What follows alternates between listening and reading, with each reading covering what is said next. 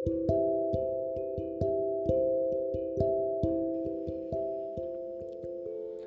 నేస్తాలు.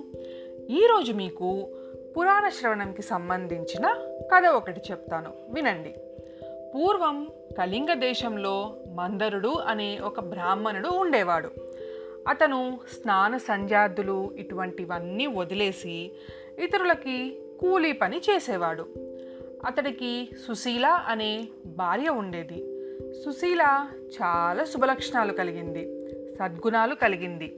భర్త ఎంత దుర్మార్గుడైనా అతడి పట్ల ప్రేమ తప్ప ద్వేషం ఉండేది కాదు. కొన్నాళ్ళ తరువాత కూలీతో జీవించటం కష్టమని అనుకున్న మందరుడు దారి కాచి బాటసారులను కొట్టి వారి సొమ్ము దోచుకోవటం మొదలుపెట్టాడు. అలా దొంగతనం చేసిన సొమ్ముని పొరుగు దేశాలకు తీసుకుని వెళ్ళి అక్కడ అమ్మేసి ఆ వచ్చిన సొమ్ముతో కుటుంబాన్ని పోషించేవాడు. ఇలా సాగుతూ ఉండగా ఒకసారి దొంగతనం చేయటానికి ఎదురు చూస్తున్న మందరుడికి ఒక బ్రాహ్మణ బాటసారి కనిపించాడు. అతడిని మర్రి చెట్టుకి కట్టేసి కొట్టి అతడి సొమ్ము మొత్తాన్ని దొంగలించాడు. ఇంతలో అటుగా వచ్చిన ఇంకో కిరాతకుడు ఆ బ్రాహ్మణుడిని మందరుడిని ఇద్దరిని చంపేసి ఆ సొమ్ము తాను తీసుకుని పారిపోవాలని చూశాడు. కానీ అదే సమయానికి దగ్గరలో ఉన్న గుహలో ఉన్న పులికి నరవాసన తగిలి అక్కడికి వచ్చింది. కిరాతకుడు అక్కడ ఉన్న ఖడ్గంతో పులి మీద దాడి చేశాడు. ఆ జగడంలో పులి ఇంకా కిరాతకుడు ఇద్దరూ కూడా మరణించారు. చనిపోయిన నలుగురు నరకానికి వెళ్ళి వారి వారి పాపాలకు తగ్గ శిక్షలు అనుభవిస్తూ ఉన్నారు. ఇక ఇంట్లో భర్త చనిపోయాడు అని తెలియని సుశీల భర్త రాక కోసం ఎదురు చూస్తూ హరినామస్మరణ చేస్తూ ఉంది. ఒకరోజు ఒక యతీశ్వరుడు సుశీల ఇంటికి వచ్చాడు. అతనికి భిక్ష వేసి అయ్యా నా భర్త పని కోసం వెళ్ళాడు. ఇంటికి రాలేదు. నేను ఏకాకిగా కాలం గడుపుతున్నాను అని చెప్పింది. అప్పుడు ఆ యతీశ్వరుడు ఇలా చెప్పాడు. అమ్మా బాధపడకు. ఇవాళ కార్తీక పూర్ణిమ మహాపర్వదినము. ఈరోజు సాయంకాలం మీ ఇంట్లో పురాణ శ్రవణం ఏర్పాటు చెయ్యి. దానికోసం దీపం చాలా అవసరం. దీపానికి సరిపడ నూనె నా దగ్గర ఉంది. నువ్వు ప్రమిద ఒత్తి ఇస్తే దీపం వెలిగించొచ్చు అని చెప్పాడు. యతీశ్వరుడు మాటలు విని సుశీల వెంటనే ఇల్లంతా గోమయంతో అలికి పంచరంగులతో ముగ్గులు పెట్టి పత్తితో రెండు ఒత్తులు చేసి యతీశ్వరుడి దగ్గర ఉన్న నూనెతో దీపం వెలిగించి విష్ణువుకి పూజ చేసి పురాణ పఠనం చేసింది. పురాణ పఠనం వినటానికి చుట్టుపక్కల ఉన్న వాళ్ళ అందరినీ ఆహ్వానించింది. యతీశ్వరుడు సుశీలకి శుభాశీషులు ఇచ్చి వెళ్ళిపోయాడు. అలా సుశీల నిత్యం హరినామ స్మరణతో జీవిస్తూ ఉండేది. కొంతకాలానికి సుశీల కూడా మరణించింది.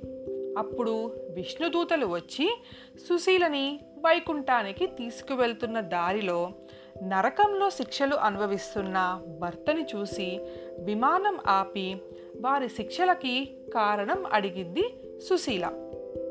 అప్పుడు విష్ణుదూతలు ఇలా చెప్పారు అమ్మా నీ భర్త చేసిన దుర్మార్గపు పనుల వల్ల శిక్ష అనుభవిస్తున్నాడు. అతనితో ఉన్న బ్రాహ్మణుడు మిత్రద్రోహి. తను మిత్రుణ్ణి చంపి సొమ్ము దొంగలించి వెళ్తుంటే నీ భర్త చేత బందీ అయ్యి కిరాతకుడి చేతిలో మరణించాడు. అతడి పాపాలకి శిక్షలు అనుభవిస్తున్నాడు. బ్రాహ్మణుడిని నీ భర్తని చంపిన పాపానికి కిరాతకుడు కూడా శిక్షలు అనుభవిస్తున్నాడు. ఇక నాలుగో జీవి పులి. పూర్వజన్మలో బ్రాహ్మణుడు అయ్యి కూడా అప్పుడు చేసిన పాపాల వలన పులిగా పుట్టి ఈ కిరాతకుడి చేతిలో మరణించి నరకానికి వచ్చి శిక్షలు అనుభవిస్తుంది అని సుశీలకి విష్ణుదూతలు వివరించారు. అప్పుడు సుశీల వీరికి ఈ నరకం నుంచి విముక్తి కలగాలంటే ఏం పుణ్యం చేయాలి అని అడిగింది. అప్పుడు వారు ఇలా చెప్పారు. కార్తీక మాసంలో నువ్వు చేసిన పురాణ శ్రవణ పుణ్యం దారపోయటం వలన నీ భర్తకి ఇంటికి వెళ్ళి పురాణ శ్రవణానికి ఆహ్వానించిన పుణ్యం వల్ల మిత్రద్రోహి అయిన బ్రాహ్మణుడికి నువ్వు సమర్పించిన రెండు ఒత్తులు కిరాతకుడికి పులికి చెరిసగటం చెరిసగం ఇవ్వటం వల్ల వాళ్ళిద్దరికీ అందరికీ నరకం నుంచి విముక్తులు అవుతారు అని చెప్పారు. అలా వారు చెప్పగానే సుశీల తన పుణ్యాన్ని వాళ్ళకి ఇచ్చి వాళ్ళని నరకం నుంచి విముక్తులను చేసింది. ఇది నేస్తాలు పురాణ శ్రవణం వల్ల కలిగే ఫలితం. ఇక కార్తీక మాసంలో వచ్చే సోమవార మహత్యాన్ని ఇంతకుముందు తెలుసుకున్నాం. ఈ కార్తీక సోమవారం ఎంతటి ఫలితాన్ని ఇస్తుందో అంతకంటే కార్తీక శని త్రయోదశి వంద రెట్ల ఫలితాన్ని ఇస్తుంది. దానికంటే కార్తీక పౌర్ణిమ వెయ్యి రెట్ల ఫలితాన్ని ఇస్తుంది. దానికంటే శుక్ల పాడ్యమి లక్ష రెట్ల ఫలితాన్ని ఇస్తుంది. ఇక శుక్ల ఏకాదశి కోటి రెట్ల ఫలితాన్ని ఇస్తుంది వీటన్నిటికంటే ద్వాదశి లెక్కలేనంత అనంతమైన ఫలితాన్ని ప్రసాదిస్తుంది. చేతనైన వాళ్ళు ఏకాదశి నాడు ఉపవాసం ఉండి మరునాడు ద్వాదశి నాడు పారాయణం చేసి బ్రాహ్మణుల సాయుధ్యాన్ని పొందాలి. ఈ కార్తీక శుద్ధ ద్వాదశి నాడు అన్నదానము చేసిన వారికి సమస్త సంపదలు అభివృద్ధి చెందుతాయి. సూర్యగ్రహణ సమయంలో గంగా తీరంలో కోటి మంది బ్రాహ్మణులకు అన్న సమారాధన చేయటం వలన ఎంత పుణ్యం కలుగుతుందో అంత పుణ్యము కూడా కేవలం కార్తీక ద్వాదశి నాడు ఒక్క బ్రాహ్మణునికి అన్నము పెట్టడం వలన కలుగుతుంది. వేయి గ్రహణ పర్వాలు పదివేల వ్యతిపాత యోగాలు లక్ష అమావాస్య పర్వాలు ఏకమైనా కూడా ఒక్క కార్తీక ద్వాదశిలో పదహారో వంతు కూడా చేయమని తెలుసుకోండి. మనకు ఉన్న తిథులలో పుణ్యప్రదాలైన తిథులెన్నో ఉండొచ్చు కానీ వాటికన్నిటికంటే కూడా సాక్షాత్తు విష్ణు ప్రీతికరమైన ఈ కార్తీక ద్వాదశి అత్యంత ఫలప్రదం. ఏకాదశి నాడు రాత్రి యామముండంగా కార్తీక శుద్ధ ద్వాదశి నాడు క్షీర సముద్రం నుండి శ్రీహరి నిద్రలేస్తాడు. అందువలన దీనికి హరిబోధిని ద్వాదశి అనే పేరు వచ్చింది.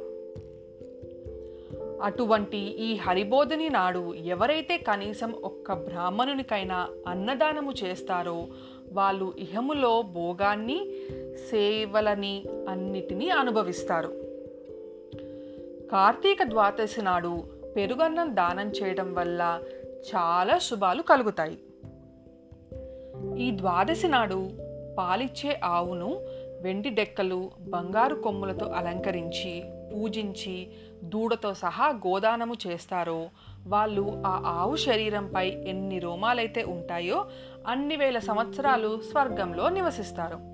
ఈరోజు వస్త్రదానం చేసినా వాళ్ళు సంచితార్థులని వైకుంఠాన్ని చేరుకుంటారు.